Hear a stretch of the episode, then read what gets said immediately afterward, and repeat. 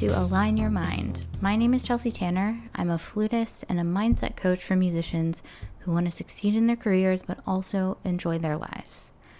And a huge part of a musician's life is how they treat themselves in the practice room and spending time in the practice room in general. We spend hours a day trying to help ourselves get better, but we don't always stop to notice how we're treating ourselves even in the most minute way. this matters because you're creating a mental environment for yourself in the practice room. This mental environment is going to be somewhere either you like to be or somewhere you don't like to be. Just like our physical environments. Where you put your focus and how you speak to yourself create this environment. We bring up negative self talk in the practice room all the time in school, like, oh, don't talk to yourself poorly, um, have good positive self talk. But seldom are we told how to address it. Usually we just say, don't say mean things to yourself, which so many, so many of us take to mean, oh, just say positive stuff to ourselves.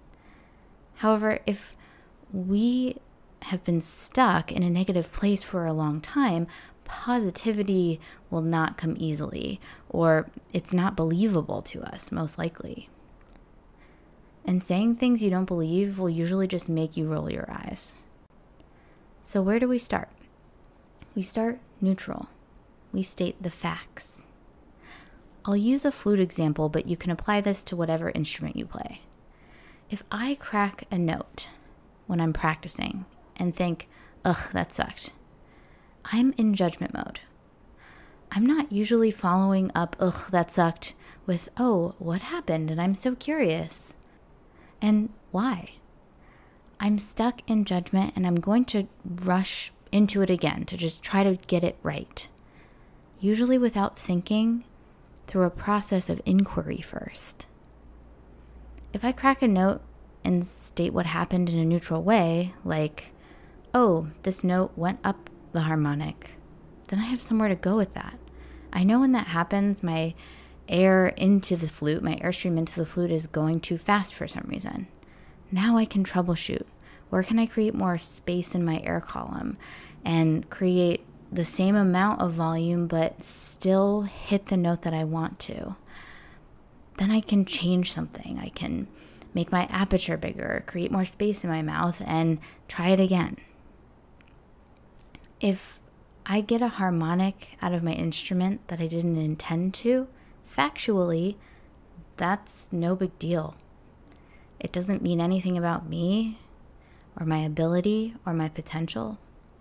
But if I tell myself, ugh, that sucked, every single time I crack a note, I'm creating a really different mental environment for myself every time I mess up. When this goes unchecked for a really long time, we become afraid to mess up even in our practice room because it means that our playing sucks, right? Because our brain is used to thinking that. And the more our brain thinks something, the easier it becomes. This is what judgment in our practice room will create for our mental environment. When we are afraid to make mistakes, we play scared. We feel defensive and we usually rush through our practicing because we don't want to feel those things. Now, if you, this sounds like you, know that it's totally okay and normal, and that this happening is something I think we all go through, and you can totally do something about it. I coach so many clients on this, and I think it's one of the most important things you can do for yourself, and that is to create a mental environment conducive to feeling curious. Curiosity is the antidote to judgment. And to be curious about something, we need to step out of judgment. The best way to do this is to speak in neutral descriptive language in your practice room. This looks like stating facts and describing what happened rather than placing judgment on it. Now, your brain might automatically offer, ugh, that sucked, but notice it next time. And then implement that neutral language. Eventually, that neutral language will become your baseline. And this means avoiding words like good, bad, better, or worse, because it doesn't actually really tell you anything about what happened or give you information about what you could change to make it more aligned with what you want to sound like. I always make my students describe what they've heard in their own playing in their lessons, and it's of course never fun for them, but it shows me what they're hearing, and they build a vocabulary to use in their own practicing. When they say, Oh, that was better, I always ask, What was better? Why was it better? What did you like more about it?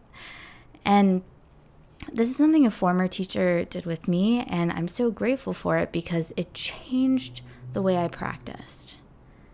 When we ask ourselves, what did I like? What didn't I like? And why didn't I like it?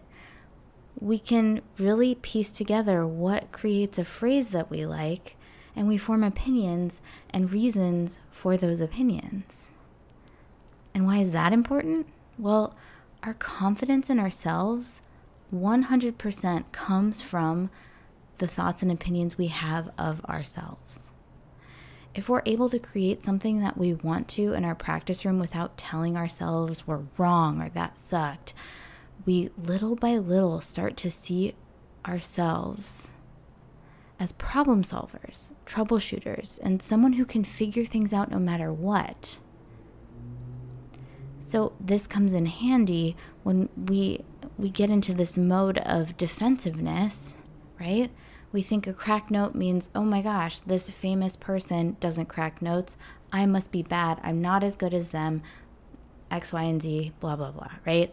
And I'm going to give you a few examples of neutral language you can practice in the practice room because when we get out of that judgment and accept ourselves where we are, we're much more likely to practice from a place of curiosity, and that's so much more productive.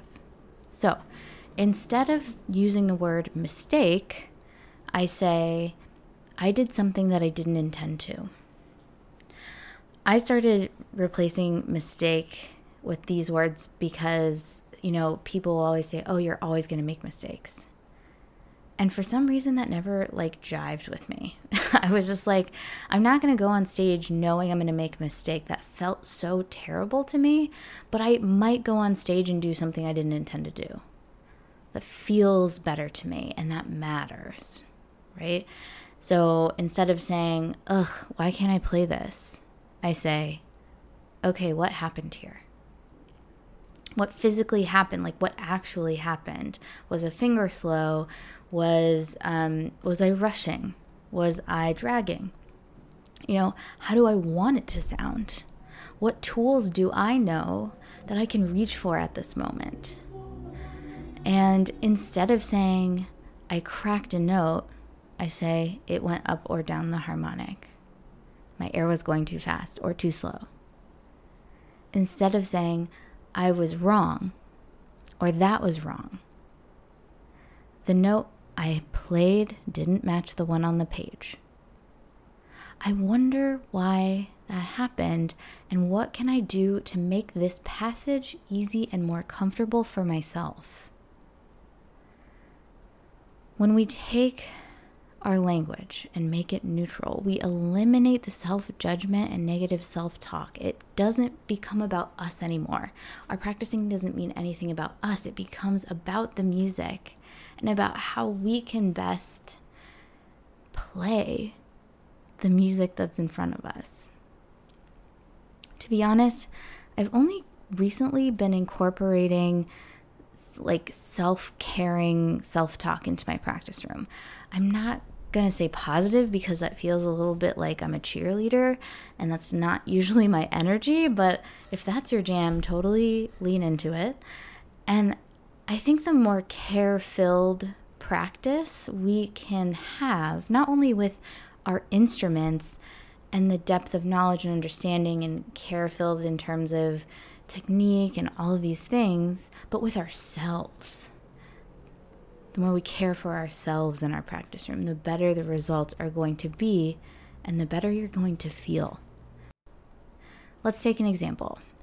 Let's say you haven't been able to play a passage in your music up to the written tempo or up to your goal tempo.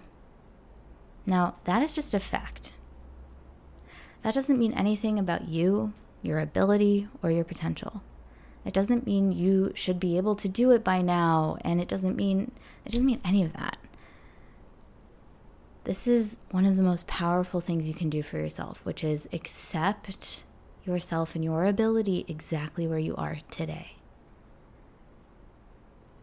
So, in this moment where you aren't where you want to be, simply accepting where you are will allow you to move forward without the frustration of thinking that you should already be there or that you should be further along.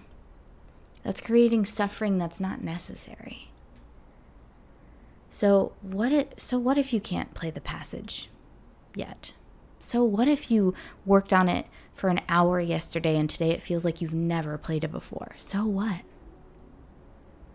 That happens to everyone by the way. Like just because you aren't where you want to be it doesn't mean anything about you as a musician or your ability that's actually the whole point, right? Is like we just want to get better. But we so often use where we are against ourselves to make us feel bad and therefore motivated. It's negative motivation. But accepting that this is where you are today will alleviate that frustration. You can accept where you are and still want to get better. It's when we invalidate where we are, when we think things like, I should be able to play this by now. So and so would have learned this by now. I should already be able to do this. It's when we say things like that to ourselves that we end up becoming so frustrated, and that becomes our mental environment. Constant invalidation. It's okay that yesterday's practice didn't stick as well as you thought it might. But what if you got curious about that? Why is that the case? Did you go back today and do this entire practice process you did yesterday again, or did you just expect yourself to play it on day two without working up the tempo a second time? This is just one example, but you get the idea. When we go neutral, when we accept ourselves where we are, we open up our minds to curiosity and feeling curious is the absolute fastest way to improve. It isn't a new method book or more practice hours, it's getting curious about everything. Now, some people are hesitant to accept themselves or be kind to themselves, you know, where they are today because they're afraid they won't improve otherwise. But being judgmental to yourself and invalidating where you are just feels horrible It feels worse than you're on defense and then you're playing scared and practicing scared. Lower the stakes. Your practice sessions don't mean anything about you as a musician unless you choose them to mean something about you as a musician. Also, if you try to be compassionate and accept where you are and you don't like it, you can always go back to judgment and beating yourself up. Like, it's your life, totally your call. But why not try it? Your relationship with yourself, your instrument, and your career could be 100% different if you make this shift. I'll leave you with the thoughts that helped me so tremendously in the practice room, which are this is where I am today. It takes as long as it takes. Let's go. If you're interested in taking this work further, I have a one on one coaching program that will help you get into the mindset of your dreams. If this episode resonated with you, I highly recommend booking a free discovery call with me. It's an hour on Zoom where we discuss where you are, where you want to be, and we talk about how mindset coaching can help get you there. Check out the link in the show notes to sign up.